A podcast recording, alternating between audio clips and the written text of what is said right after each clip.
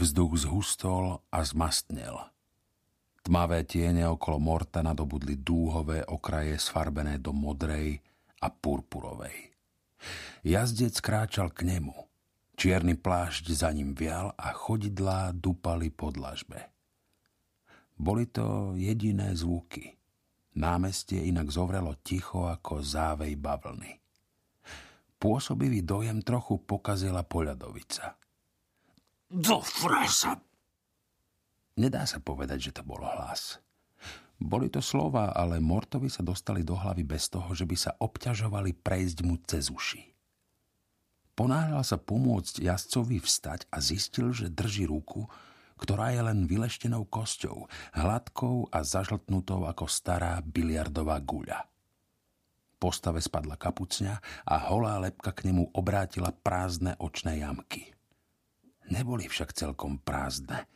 Hlboko v nich, ako by to boli okná priepastí vesmíru, svietili dve modré hviezdičky.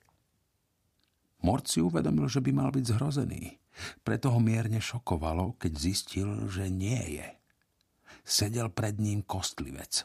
Šúchal si kolená a zlostne vrčal, ale bol to živý kostlivec. Zaujímavo impozantný a z akéhosi zvláštneho dôvodu neveľmi strašidelný. Vďaka, chlapče, prehovorila lepka. Ako sa voláš? Mm, zápkal Mort. Mortimer, pane. Volajú ma Mort. Aká náhoda, povedala Lepka. Pomôž mi, prosím. Postava neisto vstala.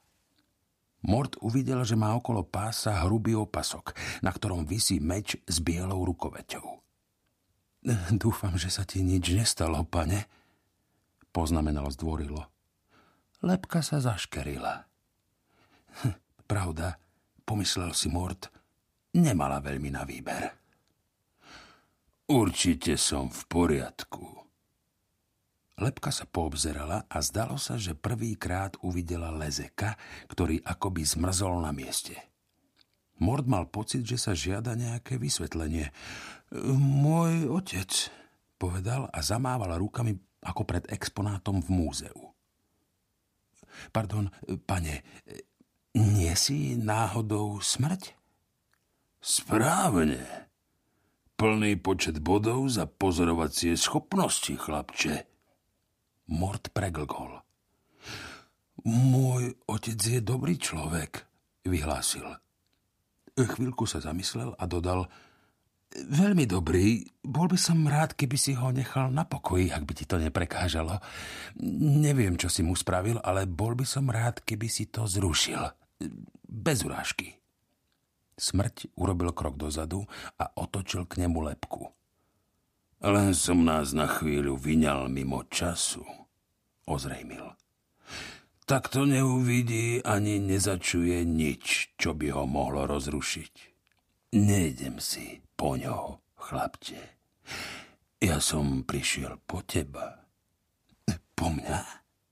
Hľadáš zamestnanie? Mortovi svitlo. Hľadáš učňa? Spýtal sa.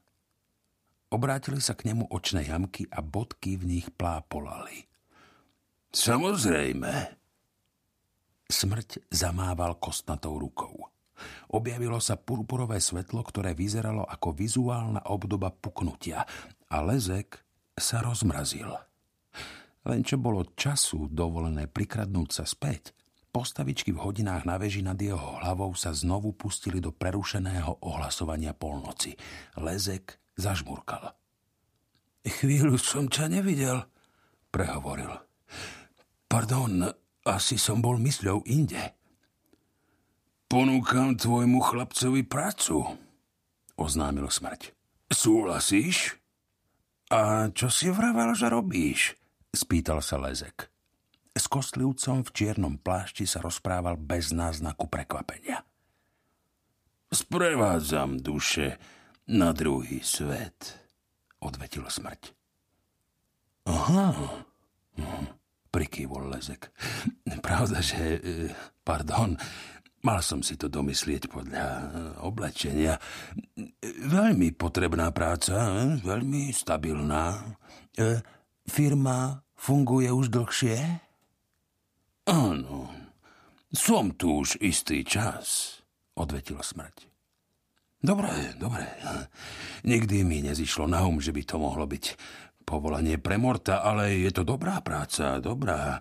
Určite je po nej stále dopyt. E, akože sa voláš? Smrť. Otec, ozval sa Mort nástojčivo. Tuším mi to meno nič nehovorí, zamyslel sa Lezek. Kde presne tvoja firma sídli? Od najhlbších hĺbok mora až po výšiny, kam sa ani orol neodváži, povedal smrť.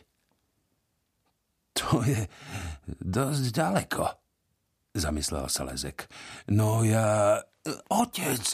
Mort potiahol otca za kabát. Smrť položil ruku Mortovi na plece. Tvoj otec nevidí a nepočuje to, čo vidíš a počuješ ty vysvetlil. Netráp ho. Myslíš, že by ma chcel vidieť?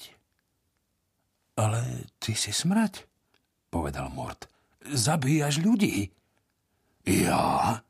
Ja, že zabíjam ľudí? Zopakovala smrť úrazene. To rozhodne popieram. Ľudia sa zabíjajú sami, ale to je ich vec. Ja v tom len robím poriadok.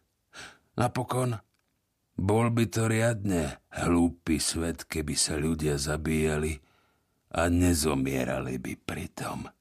Nie je tak? No, áno. Hlesol Mort pochybovačne.